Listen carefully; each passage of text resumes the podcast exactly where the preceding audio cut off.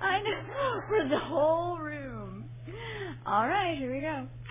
Welcome to the Anorexic Bulimic Ask It Basket workshop. My name is Leslie. I'm in recovery for anorexia and your moderator for this meeting. Hi. Please join me in the Serenity Prayer.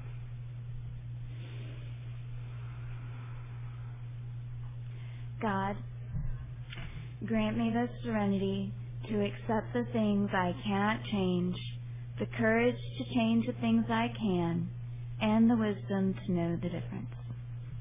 Before we get started, we ask that all cell phones and other electronic devices be turned off.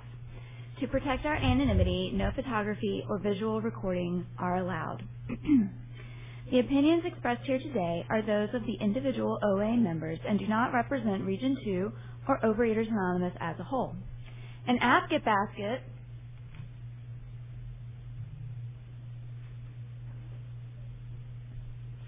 An Ask It basket is being circulated for the question and answer portion of this meeting. This meeting is being taped. If you enjoy this workshop, we encourage you to stop by the tape table to order copies of this workshop or any other meeting. They are available on CD or as an electronic download. Workshops. The format for this meeting is as follows. Two speakers will share for 25 minutes each, followed by 25 minutes of questions and answers. The topic for this meeting is anorexia and bulimia. Our first speaker is Jennifer, and our second speaker is Allison. Jennifer?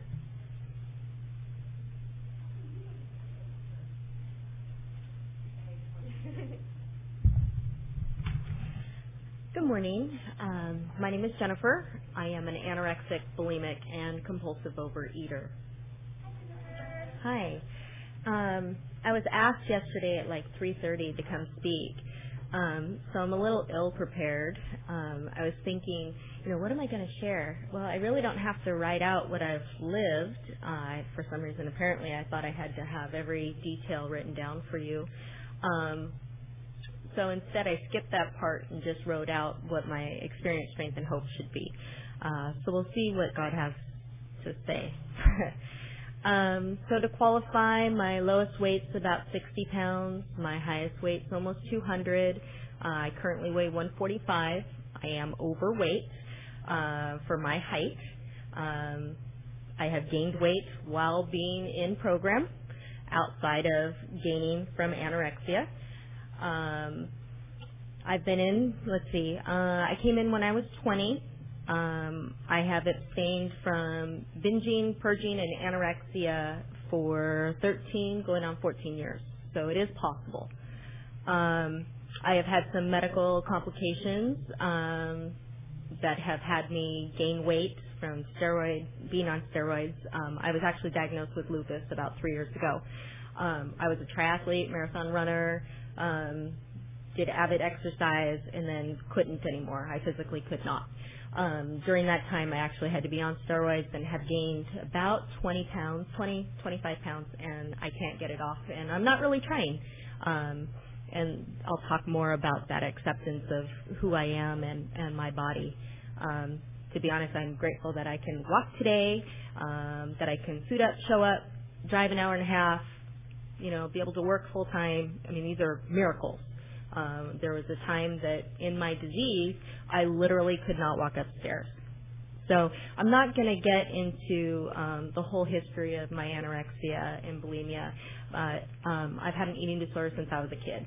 So I've done everything from drugs, alcohol, food, binging, purging, um, sex-related stuff. You name it, I've done it to be able to avoid life. Um, didn't have any other way of coping, um, so that's what I did. Uh, that was all I knew. Um, so some highlights of my disease. Um, let's see. I was avoiding getting out or being uh, admitted to the hospital. Um, so I actually had uh, drank some Ensures, which is a nutritional supplement, and because I had deprived my body of nutrients for so long, I literally went into basically almost cardiac arrest. Uh, my body shut down, literally lost all of my bodily functions, and this is at 19, 20 years old. Um, literally, I could not walk upstairs when I was hospitalized. Uh, I had to learn how to walk again as soon as I was bedridden. Um, basically, I, I lost all my muscles. I mean, I had nothing. Literally had nothing. Uh, to be able to weigh me, they actually had to do it like on um, somebody that would be obese would have um, like a sling that you sit in. I couldn't keep myself up physically. I did not have muscle mass to be able to stand up to be able to weigh myself. So they had to put me in this sling to be able to weigh me, like a baby or somebody that would be obese. And again, this is at 20 years old. This is pretty sad. My whole life was food. Um, I, from counting calories to what I'm going to eat to what I'm not going to eat to what you think of me. From grocery store to grocery store, I knew that they were going to know who I was, so I'd go across town. I remember um, my drug of choice during the time to keep me from eating was Diet Pepsi. So I would go to every place for Diet Pepsi, which I currently do not drink soda. I haven't for many, many years. Um, I remember going and pushing the cart. So, you know, you put it in like a little corral to be able to put the carts away. And I pushed it, but it almost hit another car. And the natural reaction for anybody is to try and keep it from hitting the car. You don't want to hit somebody's car, right? I physically fell on my face because I didn't have the capacity, the stamina, the ability to be able to do something as minimal as keeping a shopping cart from hitting a car. I mean, that is crazy. That's insanity. That's true insanity. Um, and ha- it was awful. I couldn't get myself up. And here I am. I'm a kid. I'm a kid. Woman, you know, on, in the middle of the parking lot, on the floor, with skin knees and everything, and not strong enough to get her butt up. Pretty sad. Um, I was lucky to have such a serious disease.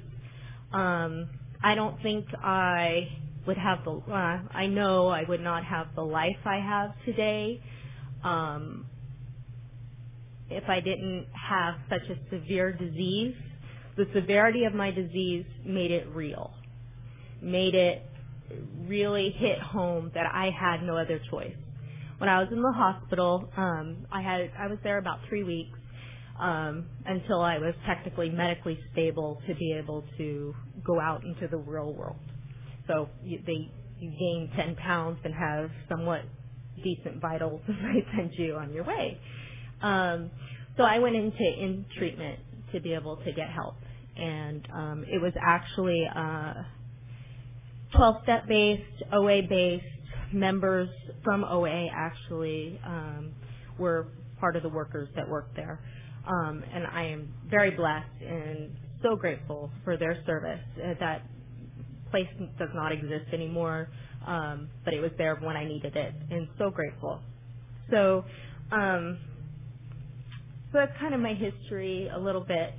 Um, so you can die from this disease. It does get serious. Um, it was to the point where I could not control myself anymore. My disease had taken over. I remember also like being in a restaurant uh, with my parents. They're trying to get me into uh, the hospital to get to gain some weight, and I remember making a scene because they they didn't give me the right food that I wanted, and I'm crying and screaming, irate in the middle of some restaurant. I mean, that's pretty bad. That's pretty bad. Um, so some of the things I had written down were um, once an addict, always an addict. Um, my disease is has nothing to do with food, yet everything to do with food.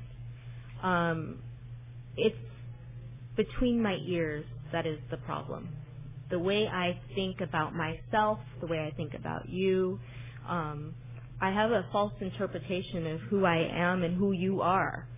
I have such high expectations and such high ideals. Um, that's what makes me sick. Um, that thought process is what leads me to want to eat or drink or smoke or run away or go buy something. You know, I I just don't want to deal with it. I want to run away. I want to act like a kid and pretend it doesn't exist. And the way I do that is by using food. Um, I also wrote down um, anything I turn to in the time of need is my higher power. And that's been really crucial for me. Um, anytime I'm craving something, whether it's to work more, to have more money, to have that cake, whatever, um, I, I'm letting it rule my life. I'm letting it become my God.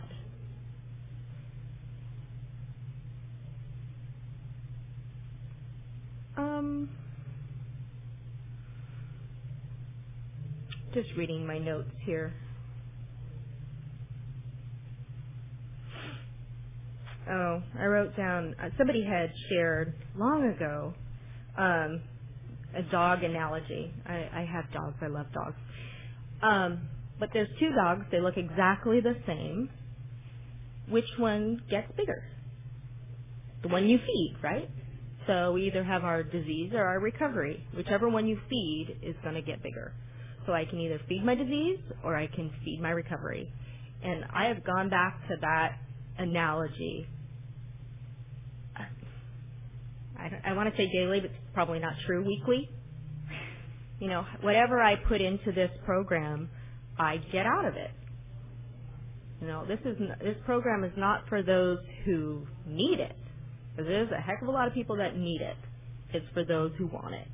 And you physic I physically need to suit up and show up and do the work to be able to reap the rewards. Um, that being said, uh, I live in a rural area. Um, I remember having to drive 40 minutes one way every day for a meeting. That time we didn't have telephone meetings. We didn't have online meetings. It was not nothing that cool. Literally, you know, you were in some. Uh, I remember a basement of a gym. It was actually you had to go through the kitchen. I mean, it was pretty bad. You know, no air conditioning, dim lights.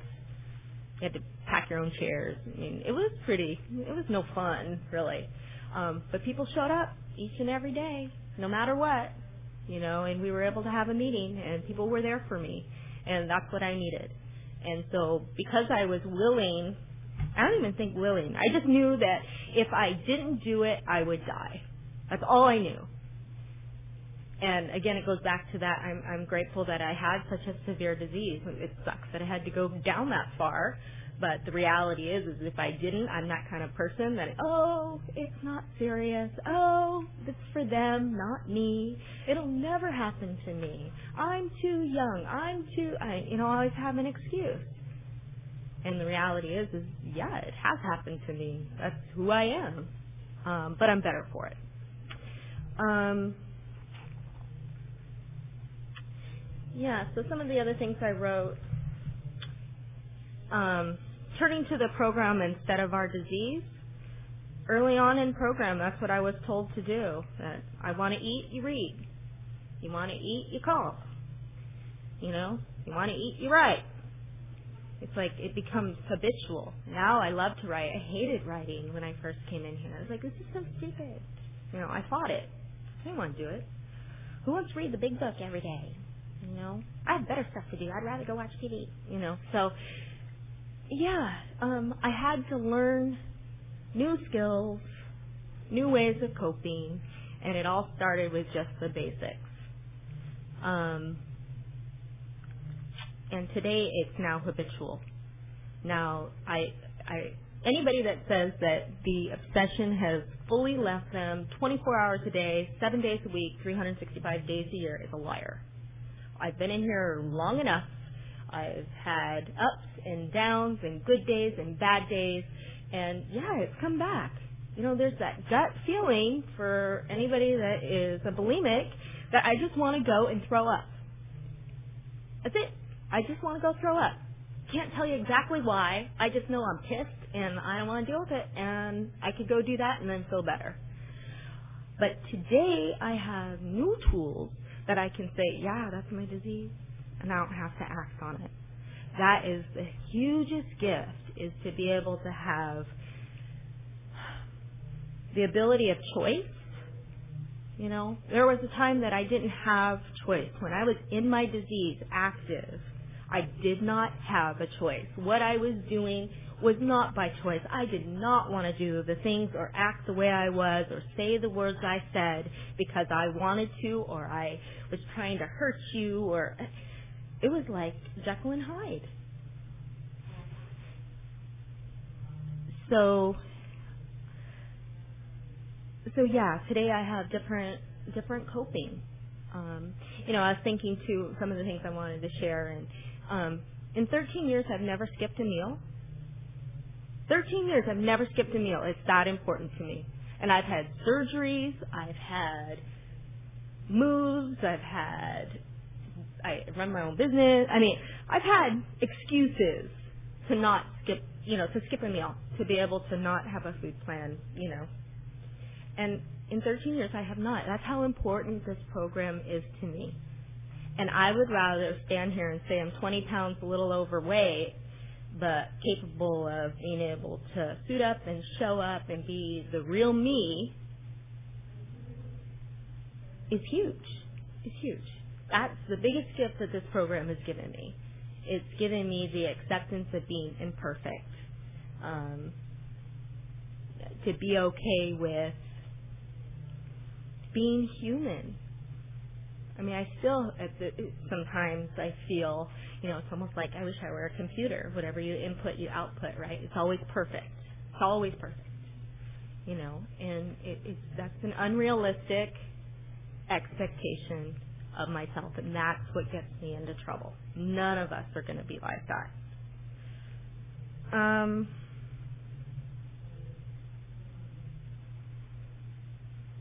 oh, okay. Um, I wrote out um, the steps are a map to good mental health, um, and I related it to cleaning a house. you first learn how to clean a house, and the first time you go through, it, the house really isn't clean because you just learned how to do it. It's the same thing with doing the steps. The first time around, it's just the process of learning how to do it, and each time you do it, you get better at it. And that's the layer of the onion, at least for me. The first time around was as clear as I possibly could be, and it wasn't very clear but the whole gift of the process was that now I know what to do when a situation comes up and I literally have to do it every day. I literally have to work the steps each and every day to be able to get through whatever God throws at me. You know, life's going to happen. It's it's and that's the only thing that's ever worked for me is to get out of myself. I mean, it literally takes me to work the steps to be able to see what my part is. Otherwise, I stay in, see, it's all their fault. And then I don't stay, I don't get into action. I physically have to write it down. Um, so it, it's, it's about the process. So get through your steps just to learn how to do it.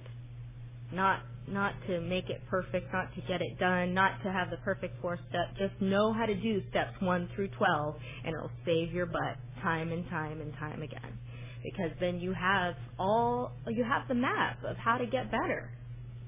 But if you stay in the third or fourth step, um, then you don't reap the rewards of five through twelve.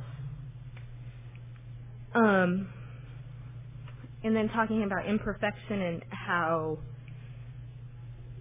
it's uh, peeling of the onion and and learning more. Um, I'm just getting to that next part uh, the fourth and fifth step. So going beyond the selfish, self-seeking, dishonest, and afraid. So that's where I would end. You know, how am I doing those four things, right? Well, there's more to it if you read the sixth step in the AA 12 and 12, and it talks more about sloth and gluttony and lust. All these things that I really avoided. You know, um, but I'm better for it. I'm learning, you know. But that's that's why I have to keep coming back because it's um every year that I'm in programs, the longer I'm in, the different people I meet, the new step work I do, it changes. just I, I finally hear it. You know, how many times have I read that step over and over and over and over, and then I'm finally getting it. You know, because I have a new sponsor. It's like, oh, okay. But that's how it works. One person can't can't give me everything. It's that collaboration of different sponsors, different meetings, different everything.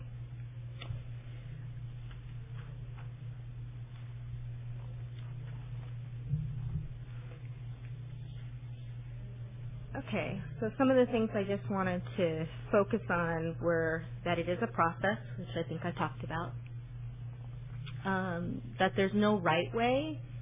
There's no right way to work this program. I have seen people work the steps a hundred different ways. Just do it. I have five minutes left. Okay. Um, thank you. Um, but there is no right way. Don't let anybody tell you that you can only do it this way. Whatever works for you. If you're getting something from it, it's the right way. You know, look inside. That was one of the other things too. Is higher power lives within me. Um, you know, it first starts with with acknowledging something that's that's greater than ourselves, which would be OA or these group of people that seem happier, healthier than us. And then it kind of evolves into, oh, maybe I can start trusting myself and then realizing that there is a higher power. For me, I found that that higher power lives within me, is with me anywhere I go, whatever I do, and there's no reason to to fear. I was always in fear before always in fear. And and I would lie I'd be lying if I said I'm I'm out of fear all the time, but you know, it's much better than the day that I walked in. Um patience, you don't get better overnight. Took however many years to uh, in your disease to get where you are. You come in at 40, okay, well, don't expect 4 years. Not going to work that fast. You know, so get real about you know, this is a lifelong process. And um, it's not quick by any means. If you're looking for a quick fix, this is not the place to be because it is slow. Um, but to keep coming back, that you do make a difference. Uh, even if you don't share, even if you aren't working your steps, even if you're not a sponsor, even if you're not doing service, by suiting up and showing up and being at a meeting, you have made a difference. And I think I have seen over the years that people don't think that they have, are contributing, so they leave. Um, them not contributing is contributing because I can see what I'm doing or what I can do, and I have the opportunity to help. So um, just know, keep coming back. Uh, it's helpful. Um, the disease does lessen over time. I mean, honestly, the obsession most of the time is gone, but it does come back, and that's why I have to keep coming back. Because if I am not reminded on a daily basis what I need to do to recover, um, I'm going to go right back to where I came from, and I and I don't want it. It's not worth it to me. Um, thoughts and feelings are not always facts. I would say for me, 90% of my thoughts and feelings are not real. You know, I I uh, I live outside of reality a lot of the time. It takes me to get into reality a lot of work, a lot of work. Um, so everything that comes in here is not always true. We talked about daily work. Um, tools are there for a reason. When I work the tools, the program works me. When I don't use the tools, my disease works me. It's pretty clear. I know if the food's calling, I'm not doing something. Um, and for me, it's uh, service I always do, writing I always do, and meetings I always do. It's everything else that I let slide. Okay, 60 seconds. Um, I think I've probably covered everything that I need to cover. Um, I'm just grateful that you all showed up at 9 o'clock in the morning and gave me an opportunity to do service. So thank you.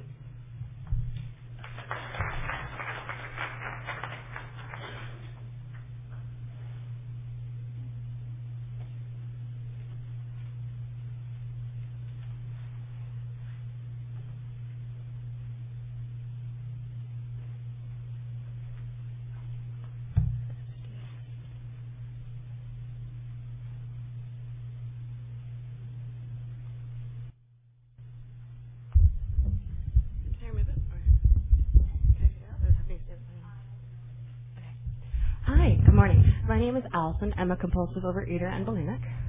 Hi. And I'm hungry right now, but it's not meal time. Um, let me just try. So, a little more comfortable kind of being in front of people. Actually, as a result of working this program, I can now do stand-up comedy, which I think is pretty amazing because, you know, I was always afraid of people, what they would think of me, what if you don't laugh, what if there's silence, what if all the noise in my head is really just crazy, and you then know that I'm crazy. Um, so if you wouldn't mind, if you can join me in the Serenity Prayer. God, grant me the serenity to accept the things I cannot change the courage to change the things I can, and the wisdom to know the difference. Um, I'm a little afraid right now. This is the first time I've ever been taped and going to be online. And I wonder, like, what does that mean? If I look back in years, am I going to judge myself? If other people see this, like, there's all of this noise. And I, when I was sitting there and listening to your amazing share, and I just kept crying because I just, I um, feel so grateful I realize that this can just be a snapshot, just a moment in time. This doesn't have to be my end all be all. This is just today. This is just the next 20 minutes, maybe 25 minutes, depending on how much I talk. And I probably will fill the whole thing up. But it's just these 25 minutes. I might leave here and feel something totally different. Something else might happen. My whole life might completely change. So whatever I say, it's at this moment. It's, it's take what you want and leave the rest. And just for anyone new, um, I do not represent program. I'm just a person working it to the best of my ability. If you don't like what you hear, there's many other meetings, there's many other amazing things. Um, so I came in this program almost three years ago. I did a geographic from North Carolina to San Francisco, and didn't have a job, didn't have money for therapy. I figured I'd try program. You know, it seemed free. Um, let's be honest here. Um, and I started coming and went to my first meeting and it was nice and then it was okay. I cried, people listened, they kind of talked about life and I kept going to more meetings and thought, I can do this, I can do this. And, you know, got a sponsor eventually after a few months and then I kept getting 30 day chips. I kept getting like 30 days of not throwing up, another 30 days of not throwing up. I hadn't given up sugar, hadn't given up white flour, you know, hadn't really kind of um, done more of the steps. I tried to kind of work my program and just a I forget what it's called, but what it used to be like. Um, I came in, I was one, I think I was 189. You know, I always like to say I wasn't 190, but my highest weight was 210. Um, and I'm currently at 160.5. I weighed myself this morning, and that was post poop, but I did have breakfast. So, and I did have clothes on. So I think I could get another, you know, pound or two if I really wanted to work it. I forgot that it was weigh day today, and I might I know I'm getting my period in a few days. So you know what? I'm imperfectly perfect. So maintaining about a 40 pound weight loss from when I came in program, 60 pounds from my highest. Uh, my highest was when I was in college, actively using the food court, actively throwing up a couple times a day. You know, it wouldn't be every day, but it'd be every few days. And if I did it, I was going to do it. You know, I don't know about anyone else who's a bulimic, but if I'm going to do this, I'm going to do it. I'm going to eat as much as possible. And usually there's some line where it's like I eat a little bit, and then if I eat a little bit more, there's an invisible effort line where I'm just like, I had that cookie, I might as well have 15 more. And if I'm going to have those 15, might as well throw it up. And if I throw it up, that means I get the second round, you know, and then I'm like, what am I going to have then? And at least for me, I'm, I'm a fairly intelligent person. I strategize my disease. And I try to make, well, what should I eat? Nothing too crunchy, nothing too hard because it's going to hurt coming up. Like no potato chips for me. And I have to drink enough water that way it doesn't hurt as much. Like I get James Bond about it. I'm like, how can I work this? What's the right food? What can I buy that's cheap that I can then eat the most and then get rid of it? You know, and then I don't know anyone else who understands, but I eat it, and that first time it's like kind of good, and then I get rid of it, and then that second round, and then I don't know. There's this panic when you're at the toilet, and the second round won't come up. You know, some of it will, some of it won't. It's just like chocolate saliva, and there's this panic of, oh God, I'm going to keep eating this. I'm going to get fat my life is never going to change. This is why I don't have a boyfriend. This is why I don't have my dream job. This is why I'm not the person I need to be. This is why I'm not skinny. And if I was skinny, if I was a size, you know, six, if I weighed 120 pounds, if everyone loved me, then I would be okay. Then the emptiness inside wouldn't be there. And, you know, that never worked. You know, I did an outside, um, outpatient program and it was great. It was me and a bunch of, um, anorexics. And I was like, sure, give me your food you know, like they were they were 13 years old and they didn't want to eat, and I felt like, oh, I'm you know, I, I'm happy with food. I just want to go to the bathroom afterwards. And I played by the rules and I did it. And the month I was in the program, you know, I did the emotional honesty stuff and I kept my food down and the day I left, I think a couple of days later I threw up again. You know, I can I can manage to some degree. But my the reason that brought me in the program is I read something that said if you are bulimic at age 25, the likelihood of you having it the rest of your life is pretty high. And I just kept thinking, like, I don't want to be 45, 50 years old and still throwing up. Like, I don't know if I'll still have teeth. And at least for me, it was a little different than anorexia because it wasn't as obvious on the outside that I was thin. I wasn't getting the rewards. I was kind of having maintenance. And I wasn't really worried about heart issues or dying. I'm like, that's not, you know, maybe my gums go. Maybe I smell like vomit all the time. I'll be okay. You know, like I'll figure it out. But the question is, what kind of life am I going to have? Am I really going to enjoy where I'm at? Or am I always waiting for the waiter to come out with my plate of food and not listening to anyone else talk? You know, and then thinking, can I order dessert? And then afterwards, how much can I eat? You know, and I don't know about anyone else here, but I always look at other people's plates. I, um, kind of early in program, I went to a sporting event. Um, we were watching a sports game, and everyone had eaten like they had their burgers and fries, and people half ate, half ate their plates and I already had my meal, but I was eyeing everyone else's plate thinking, oh, they're half-eaten burger, they're half fries. Can I get a skill box, a styrofoam box, and fill up all their food and go to the bathroom? Is there some way I can get their food? Because for me, it's like the money, how much I spend on it, and then how much food can I possibly eat? How can I like fill this hole inside? Because I kept thinking that there's something wrong with me. Why am I not okay inside? There's something you know, and and I grew up with my father was a compulsive overeater. He um passed away five years ago, and I came in this program three years ago. So I didn't so much survive his um he had a year in the ICU, his his you know his health issues, and then his death without eating. You know, and he was 350 pounds, and he had high blood pressure, he had diabetes, he had all of these things. And he took me to my first meeting when I was 16. And I don't know the exact timeline of when he was in program at what time. I, I found a notebook, one of his workbooks, and I felt blessed to be able to find it, but not read it, and to respect his anonymity with what he answered with those questions. But I, I think he worked step one and then part of step two. Um, and my mom mailed me some of his books. I had his AA 12 and 12, and I still have it. And I had to contemplate getting my own because when I would read his, I would see notes in the thing, and I would think, this is why I'm doing it. I'm doing it for my dad. And that isn't the reason to work a program. It's, it's great in theory that I want to get healthy, but it's got to be for me. You know, this can't be for someone else. And, you know, I, I grew up with my dad being heavy and we would, we would share. We would be binge buddies. You know, and that's how I got close to him. That's how I had emotional intimacy. Was moments where we went out to dinner and we both ate a lot, or he would go, we'd buy a pizza and we'd eat it together. And I remember feeling, or I feel now, such sadness when he would pick me up from school late and there'd be empty wrappers. And I knew that he ate without me. You know, because I didn't get to have the food or that time with him. Because there's this way when you eat, you know, you just check out. And why not do it with another person? And I just, I didn't know how to, to be with him. And I'm not sure if he knew how to be with him. Which is difficult. Um, so he brought me my first meeting when I was 16. I remember sitting in the back. It was a really small meeting. And someone had shared, and I really wanted to get up and talk about how sad I felt inside. Because at 16, I worked, I was, I was bulimic. You know, I started this disease when I was 11, roughly. Um, my mom got breast cancer. My grandfather was told we had six months to live, and I was normal size. You know, I was always intelligent, so not everyone always understood me, and I was funny, but in an off-kilter sort of way, and I was afraid of guys a little bit. Still am, actually. Um, so I would eat, you know, and I ended up putting on about 40 pounds. I went from 120 to 160 and had my bat mitzvah. And then kind of felt like I'm big and went to summer camp and lost weight. And I was friends with a girl who was kind of actively exercising and slowly kind of acquired I never really qualified as anorexic, but denying and restricting, and then over exercising. And then I saw some TV special where someone threw up, and I was like, I'll give that a shot.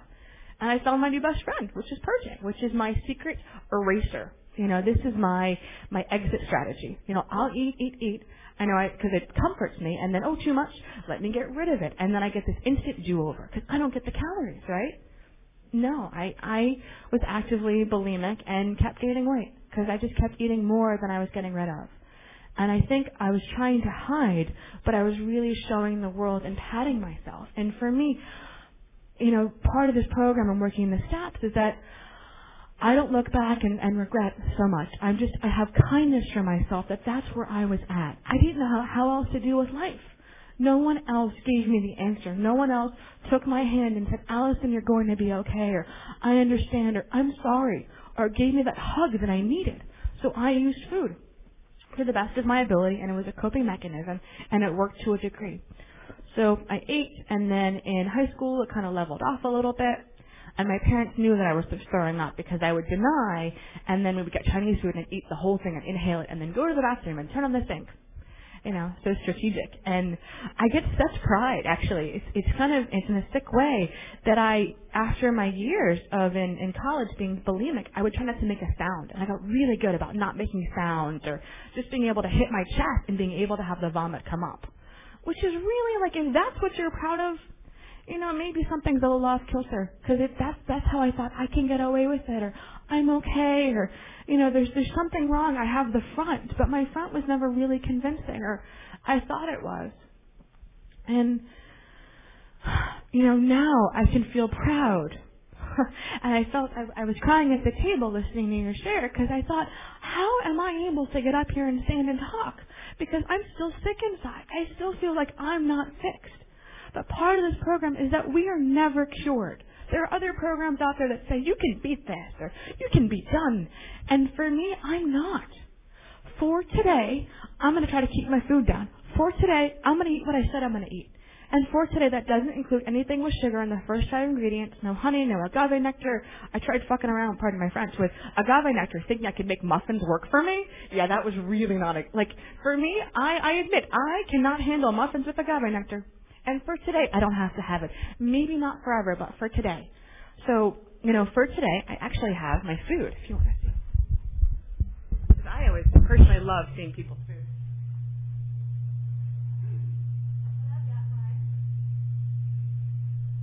Here's lunch. Lunch is four cups of soup and three ounces of protein. And then I've got my snack, which is a cup of yogurt. I'm allowed to have a tablespoon of peanut butter, which is weighed and measured, and then one piece of fruit. And then dinner is what's dinner? Usually two cups of vegetables and three ounces of protein. But I try to have everything made the day before because I I don't like the drunk analogy, but like a drunk person behind the wheel. If I wait to decide my food right now, it's too late.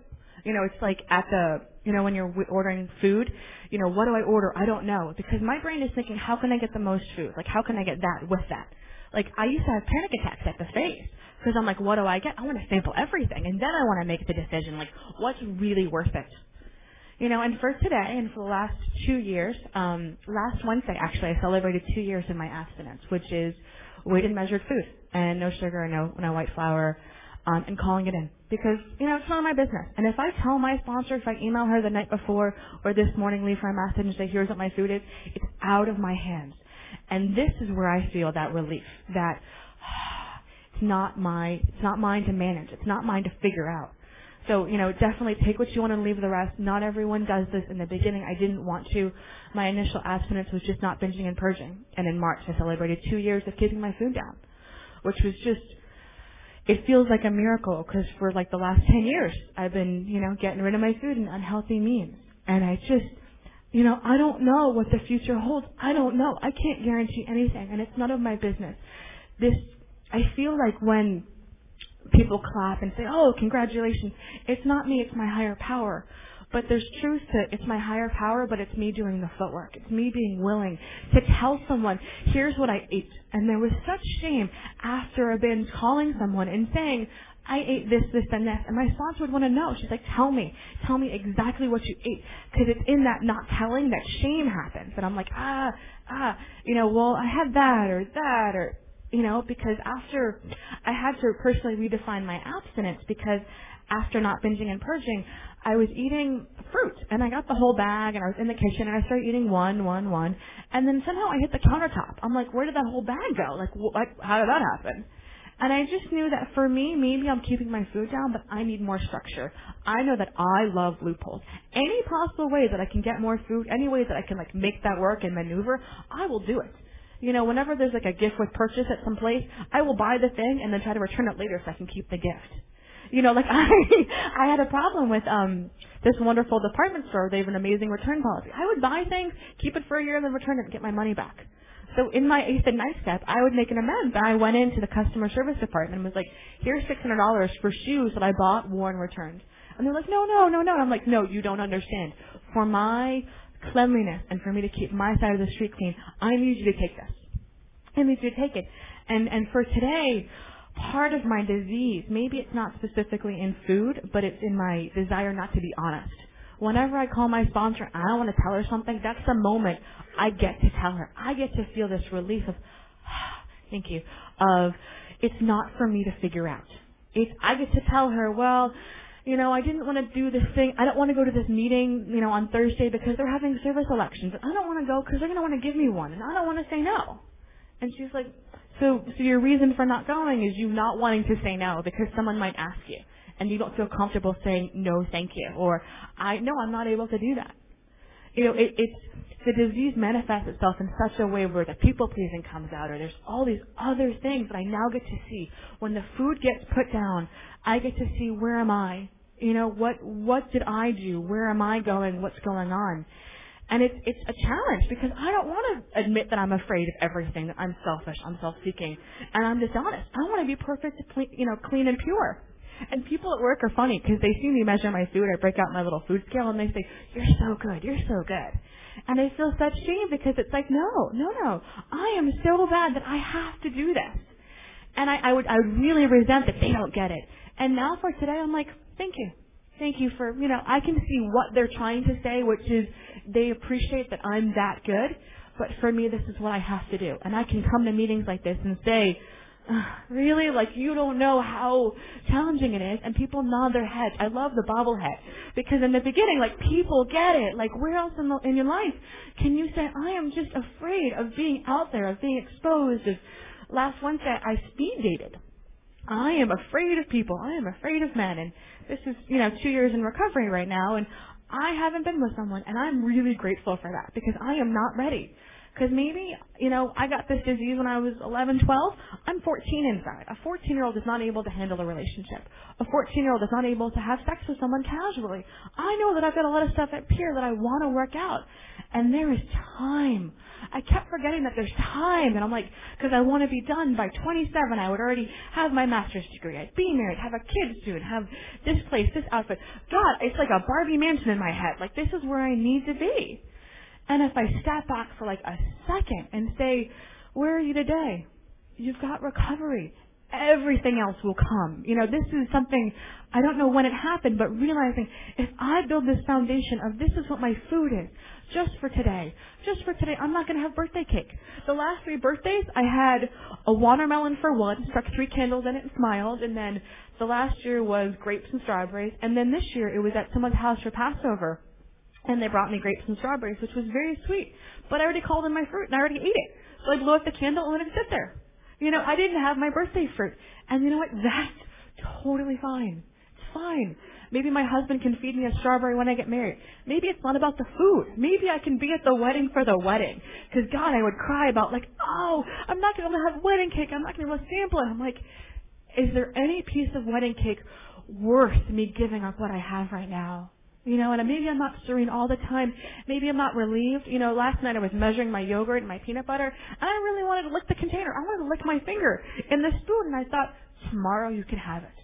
I get to my own inner adult and say, it's okay, I hear you. Tomorrow you can have it. Tomorrow, not right now. Let's go to bed. Let's get some sleep. How can I take care of myself? Because it used to be like, no, I need to do that now, now, now. Like, it's just by working the steps, by showing up. I can't I'm powerless over food, people, places, things beyond my control. You know, and that's okay. That means I don't have to fix it. I believe that there's some energy out there greater than me. And in the beginning, it was really vague. I, the, I'm not sure if you guys know Fraggle Rock. There's this garbage pile that was Mother Earth.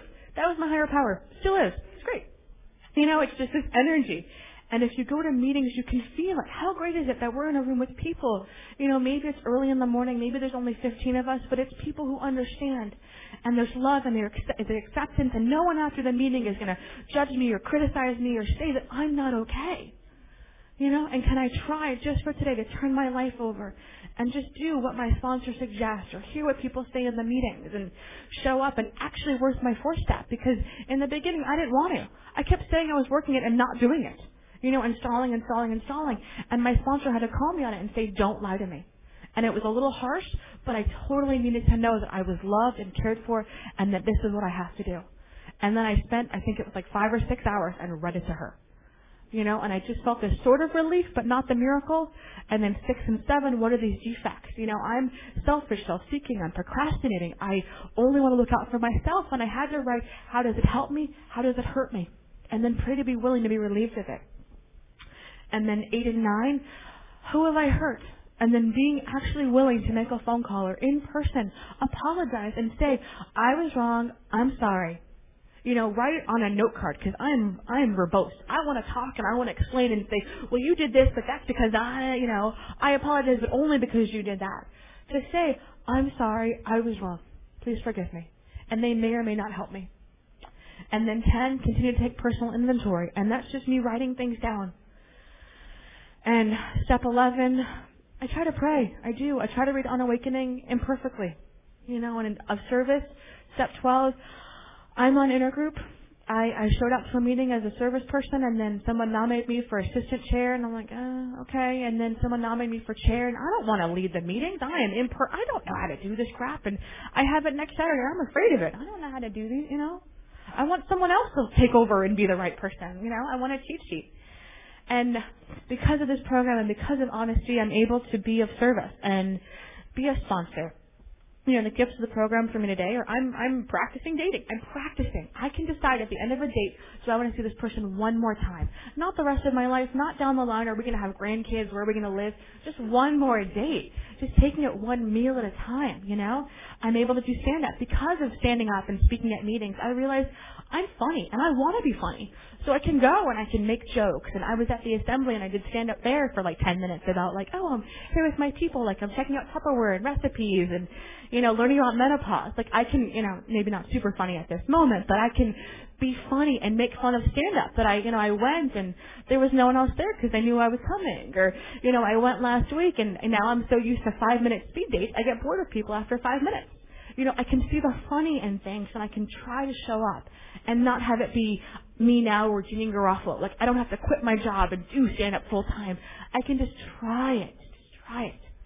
Um, I can be of service. I can be a sponsor. I can honestly have self-esteem and feel self-esteem by doing hard things and by being honest. I don't have to pretend to be anything I'm not here. And I can be a good friend. And I get self-esteem from doing esteemable acts. Um, couple of things that are really great is stay until the miracle happens. Don't take that first bite you know, because you don't know what that bite will lead to an avalanche. The slip, the slide, the slob, you know, I don't know where it'll change. And food has never filled that void. There's never been one food item that's ever filled me up inside. Unfortunately, I'm, I'm still, you know, I don't want to keep looking for it. And there's new food that's come out since I've become abstinent that I haven't tried, new ice cream flavors, and I can say, it's okay. Yeah. Someone else can have it, they can tell me it's great, and I can let it go. Because it's just, it's not mine anymore. It's just not my food. That recoil like hot flame came true. It's not mine. And I don't want it. People at work offer me cake. I'm like, no, thank you. In the beginning, I resented it. And now I'm like, it's just not mine. It's my baseline. It's none of my business. It's not my food. You know, and I appreciate people offering. And I have a spiritual problem where I'm not connected with my higher power, and that requires footwork.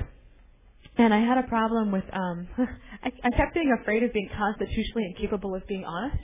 And I didn't think that abstinence was available to me. I thought it was for other people. And I was afraid of what my life would be if I actually put down the food or tried to survive a moment and not throw it up. Like I, I knocked off my roommate's side mirror about two years ago and I really wanted brownies and I made eight phone calls and like three of those people actually answered and they kept reading me the acceptance is the answer passage. And I'm like, really? Really? I don't want to hear this.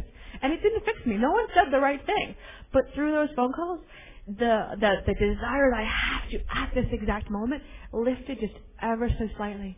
And I was able to write it out. Because there's always this wave.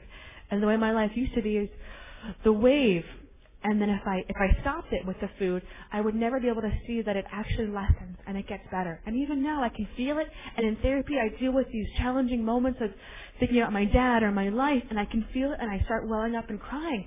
And that's where I go through the wave now. It's that moment where I'm crying and I'm feeling the emotion versus eating. Um, so I just want to leave you guys with the idea that I'm not a bad person trying to get good. I'm a sick person trying to get well. And every day when I feel like I don't have it, you know, there's there's a balance of can I make a phone call to a newcomer? How can I get out of myself? And also, how can I take care of myself and make sure that I am giving myself healthy boundaries and not giving myself away? Because that can be part of my disease also. But just turning it over and knowing that it's really none of my business and I don't see the big landscape. I like to think of my higher power as this giant map and is a really great secret um, secret keeper. My higher power just gives me the internal compass. And when I'm spiritually fit, I can know where north is. Maybe it's northeast a little bit, maybe it's northwest, but I know what the right action is. And I can feel the, well, let's do that. And then say, that's one possibility. What's the next right action I can do? And if I need to check in with someone, if I need to pray about it, use any of the tools, and sometimes just plan, you know, and just say, higher power, help me just do the next right action. Just the next little thing, because I've had some drama. I've moved four times in the last nine months with apartment issues. My mom can be a challenge, just all of these things. And in those challenging moments, opening envelopes, I have to pray to my higher power to ask for help. I have to bookend it with a sponsor. I have to really, really admit that I can't do it. So I just want to thank all of us just for showing up today and being willing just to hear the message and want recovery a little bit more than the disease. So thank you.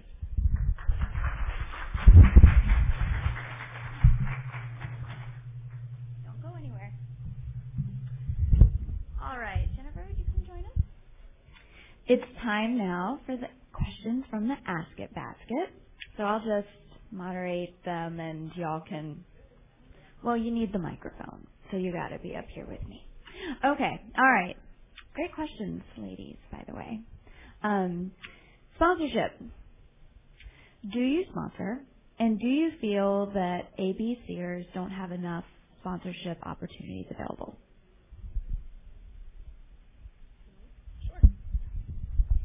So, um, in terms of sponsorship opportunities, like receiving a sponsor or sponsoring themselves, I'm assuming receiving sponsorship, right? maybe. Um, so yes, I do sponsor. I've um, and I do try to actually reach out and find people who are um, bulimics who have similar stories to my own because I think there's something to knowing that someone's been through something that you've been through and being able to kind of I hate the calling it on the BS, but knowing where those little like where the dirt is, kind of getting in there, I think is really helpful to have someone who understands.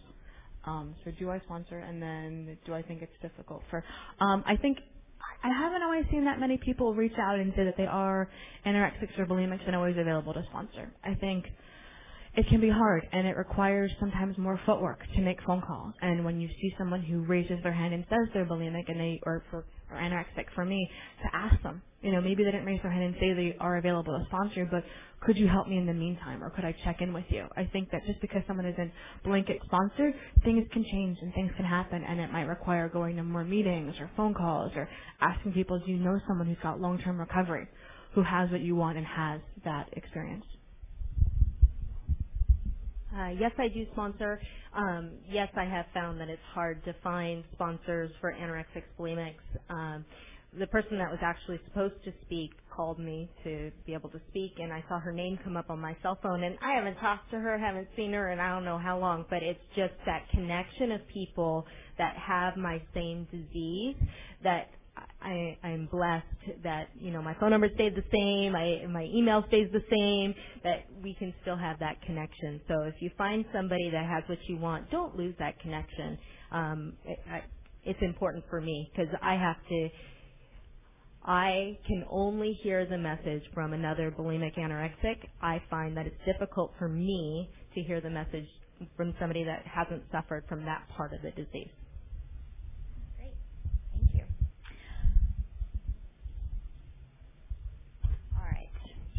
To protect your recovery, what are some of the things you do to battle the body image issues inherent in our diseases?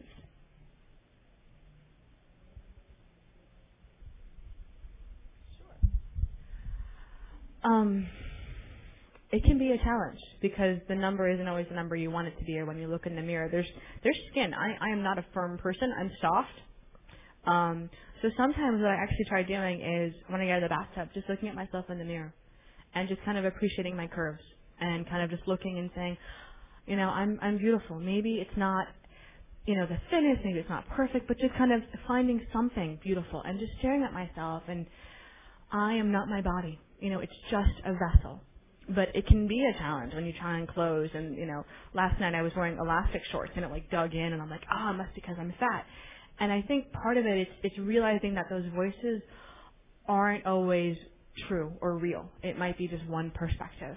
Um, going to meetings also with a body focus body image focus can be really helpful to hear how other people are dealing with it or asking and you know like so how do you deal with this? Or the changes or you know, I think it's just kind of for me it's turning it over. And I often I have a God box and I'll put my body in there and just say like whatever I look like, wherever I am, just help me just be who I am and you're in charge of how I look. You know, and usually when I open my mouth people start talking to me for me, not for how I look. So just trying to remember that I'm I'm a person inside. So uh affirmations and a focus on my health. short and sweet. Wasn't ready for that. Okay. Um, all right.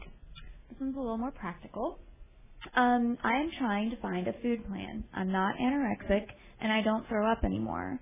I am such a perfectionist I can't find the right food plan. Help.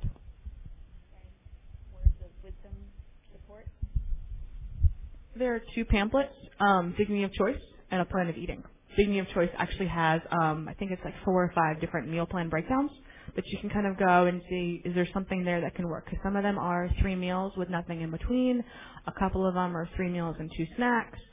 Some of them are high carb, low carb. I think it's trying things. And I think it's important also to check in with someone and to say, this is what I'm trying for today. And then maybe at the end of the day or the next day, here's how it worked. Because sometimes for me, my, my self-managing can say that was good or that wasn't good or I'm still hungry. You can kind of ask someone who's got time and say, hey, I'm trying this out. What do you eat? It, sometimes you have to ask people, what are you having? Because sometimes it's too much, it's not enough. And, you know, it's just trying it and being willing to adapt because for me, my food plan hasn't always been the same. It changes and it, it grows and it adapts, but I check in with someone. It's important for me to have someone I tell because I might not call in as much or there might be some change and someone else can say, hmm, that's interesting. Let's take a look at it. So I would say look at dignity of choice and see if anything there works for you, and then ask for feedback from others. Um, pick something, anything. You can always change it tomorrow. And uh, nutritionists always, at least for me, have been um, a godsend. They've given me ways to be able to have snacks when I did have snacks, um, to be able to put them into blocks. You know, something so simple that I never thought of, to be able to just, you know, run and go. Um, so nutritionists, I think, are, are integral to a food plan. All right, ladies. How do you work your program today? Your food plan, meditation, things like that. Um, I do an hour of prayer, meditation, and writing in the morning every day um, to be able to get centered. Um, I sponsor lots of people. Uh, I do at least one phone call a day. Um, I email one person daily. I email my food daily. Um, yeah. I'll go to as many meetings as possible. I don't go to as many as I used to, um, but two to three a week. Um, we're very lucky to have meetings in our area now, so I don't have to drive or commute, so it's wonderful. Um, but there's some form of program in my day every day. Um, pretty similar. So in the morning, waking up, usually while eating breakfast, I'll read the daily readers. I've got three of them. Uh, phone call to a fellow on the usually on the train or when I'm about to walk into work, just to kind of relieve me of crazy. Um, emailing my food beforehand. At the end of the day, before I talk to my sponsor, usually writing a 10 step, calling her and telling it to her. Sponsor phone calls. Usually three to five meetings a week. Um, putting things in my God box. Just basically using the tools um, as much as possible and allowing it to be imperfect. Can you, either one of you, comment on how you deal with thoughts of getting rid of it after eating a meal?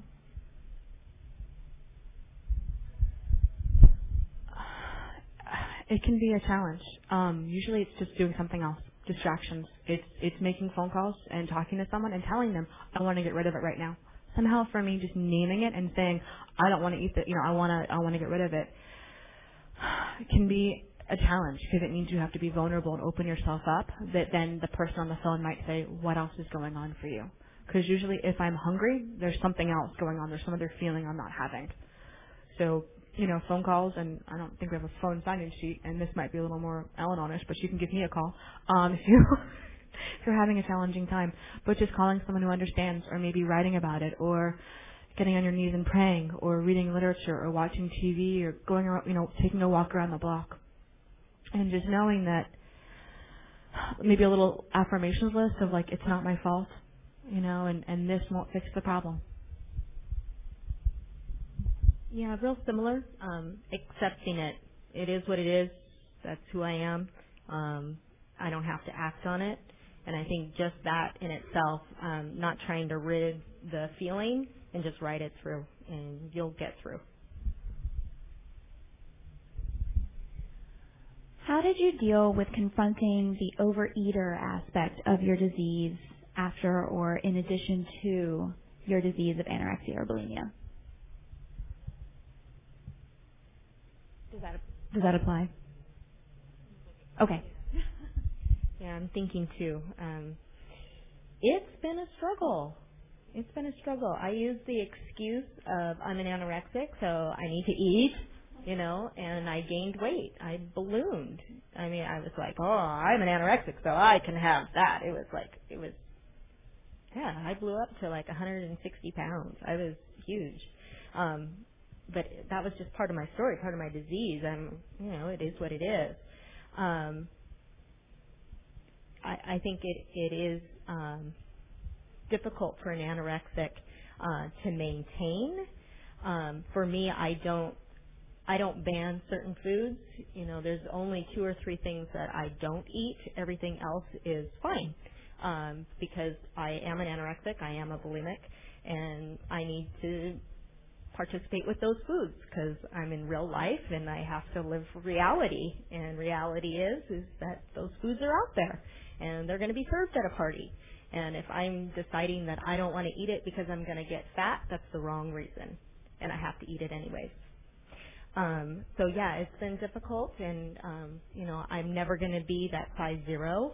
I, I I just can't afford it, and it's not worth it to me in my head. I'd rather be a slightly overweight, or you know, not perfect, um, to be able to not have that sickness in my head. For me, as a bulimic, when my first baseline absence was not throwing up, I wanted more food. And I kind of realized that, oh, I'm not throwing up. That means I'm okay. And I want more food, and, and there's the rationalization, well, let me eat more. That way I'm not starving myself. I kind of have to be I have to be honest and I have to have a food plan and I have to tell my sponsor, so maybe I'm shoving my vegetables in the cup so that I can get more vegetables and maybe I'm calling in an extra cup of vegetables. Maybe I want to have a whole avocado, you know, like there's, there's thinking that because I'm not throwing up, I get a reward and I get more food. And it's, it's kind of this weird struggle where I should have enough food that I'm not starving, but I don't need to have a smorgasbord. Just because it's an abstinent smorgasbord doesn't mean I get because sometimes if I don't have a, I skip a meal and then I get to combo meals or something like that feels like so much more food and I'm like, it's the same.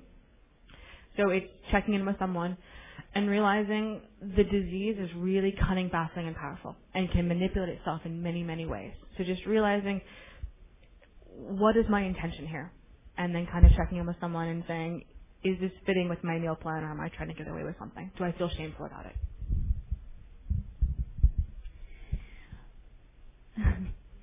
okay. Um, so we sort of touched on this earlier, but um, think that it could be expanded on just as a um, as a means of support. Is your sponsor also an anorexic or bulimic? How important is it for you that your sponsor share your food experience or history? Um, my first sponsor wasn't I don't believe she was a bulimic. I had her for about a month or so. And then my most recent one, I believe she had a bulimic history, but is not actively, she doesn't define herself as bulimic. But I think it's important for me to have someone who knows what my brain is thinking and how I might try to get away with something. And then how do I share my food plan or? Um, is it important that for me it is. You know, I don't want to say that, but I, I think I really do want someone who has a similar history, who who gets me. And I just there's such there's so many ways where I can feel alienated or different or weird. But if my sponsor understands and can get it, and she does not eat most of the food that I eat, she's more restri- not restrictive, but she's got more defined. Um, and I have a more defined program than some of my sponsees. So it's difficult if the person doesn't eat the same thing, but if the message is the right message, if I can kind of work through that, it just it ha- requires me writing about my ego and why isn't it the exact same and da da da. Like there's something else there sometimes. So.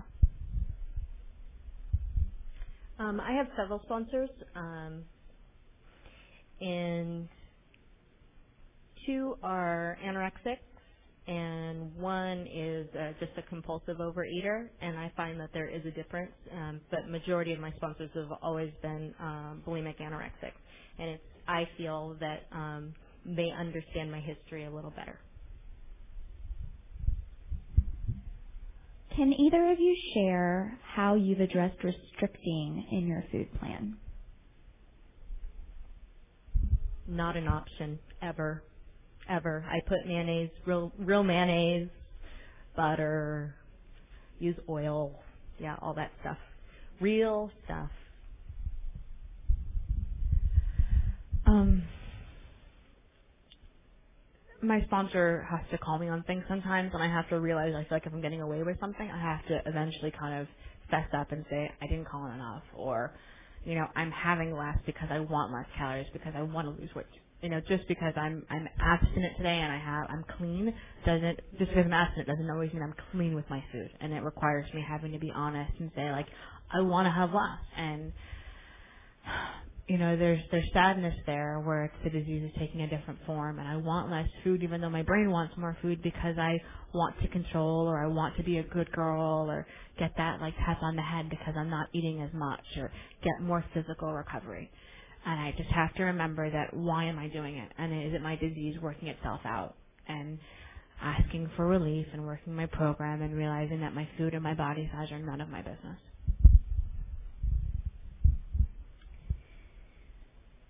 How do I connect with other anorexic OAers? There are no bulimic or anorexic meetings in my area. Start a meeting um, there's other anorexic bulimics in your area that are suffering and need your help. And then what's amazing is that you need them just as much as they need you. Little sidebar on that. I've actually done that. So if anybody wants any suggestions on how to start an ABC meeting, I can talk to you about it. Um, last question. Really fun. I saved this one for last. I'm sorry. I'm not sure why. Can either of you speak on sloth and how you deal with that mucky mindset? These are some really good questions, y'all. You did a great job. Very thoughtful. God works in mysterious ways. Um, yeah, I've avoided looking at sloth. Everything comes down to that. I don't want to do anything. I don't want to. I'm a baby. I go kicking and screaming. Honestly, I would rather do anything else than take responsibility for myself. And it that's my core issue. So you're in the right place. I don't have an answer except for continue working my steps and asking God to remove it and to take action anyways. That's been one of the huge things that I've learned in this program. I don't have to want to do it to do it. I just do it anyways. So uh do something similar. I say I don't want it, I don't want it and I do it anyway it's like I tell my sponsor in that way, like someone knows I don't want to do it, but then take counteraction. Um, and it's just it becomes a habit. You know, I think they say it takes 21 days to make something a habit, but you know, in the morning making my bed or making my sheet, you know, sheets and cooking and there's there's baseline things I know I have to do. I know I have to make my food, and if I'm getting low, it's time to go shopping. So I personally try to, when food gets too low or before it gets low, pack up, and that way I always have a couple of days supply. Um, I try to pay my bills about a week before they're due. You know, my rent, everything else, because in case I miss something, because things will always pop up. What I do struggle with is um, sloth with the TV. I am struggling with watching too much TV and not getting to bed on time. And I'm playing with the idea of checking in with someone before bed, or bookending my TV time, or letting someone know my computer is being turned off now and I'm going to bed. because I need someone else to know. And it doesn't have to be a shameful, I'm a little kid. It can be a, I'm taking care of myself. And there's a fear and a desire not to go to bed because I'm afraid of tomorrow coming. So kind of asking someone to join me or making it fun, whether if I have to cook and clean, put some music on or, you know, invite others to join me in the things I don't want to do and ask how they kind of struggle with it. How much time do we have? Like four minutes? All right. Are there any other burning desire questions that might not have made it into the Ask It basket? Yes.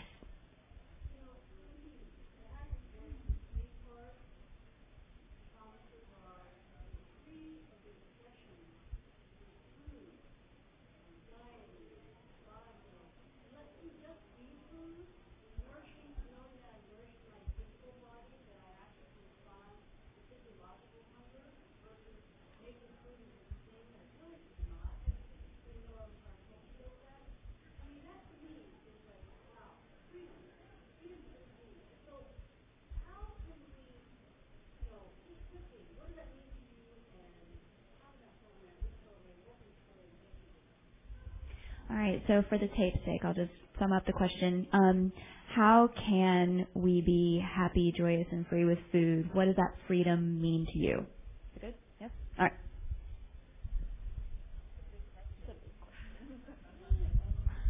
So I'm I'm imperfectly working that. I um I usually try to eat before I actually get hungry because I'm afraid of feeling hunger, and I'm working and out with outside help, professional help, to you know what's behind that. What am I afraid of? And realizing that I will not expire if I don't eat my food right on time.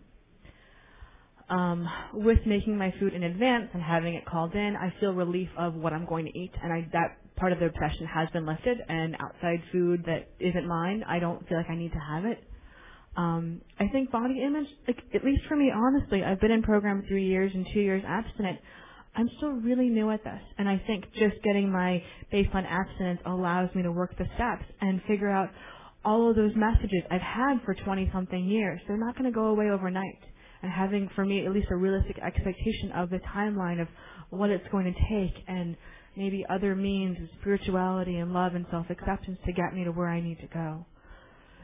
So, you know, I, I do feel the nine step promises of recoiling like from a hot flame. I don't really obsess about food, but it's never, at least for me, 100% always relieved. There's always going to be moments, but realizing that that's okay and that's where I need to be at this moment. I'll get where I need to go eventually.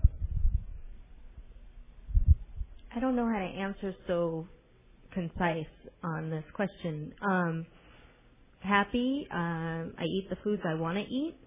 I mean, that's an integral part for me. Uh, I should enjoy my food. Um, joyous and free. Uh, the freedom is being able to have three moderate meals a day and to know that I will have breakfast tomorrow. I think that's a huge freedom that I know that um, my food plan will still be there tomorrow. And the only way that I got there was by continually doing it each and every day, and then it becomes a part of me. Um, my whole family knows I have an eating disorder. I mean, it's like it's nothing strange, nothing odd. Oh, isn't it time for you to eat? Yeah, it is actually.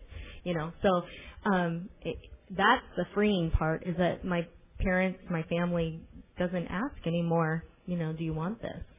You know, they know I have my own food plan.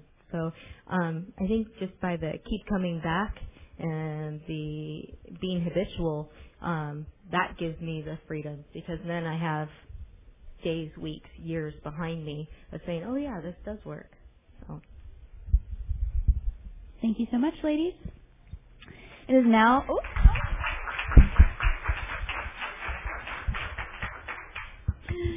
It is now time to close. Let's thank our speakers and all of those who have done service at this meeting. Please stand and join hands as we close with the OA promise, also known as the unity prayer.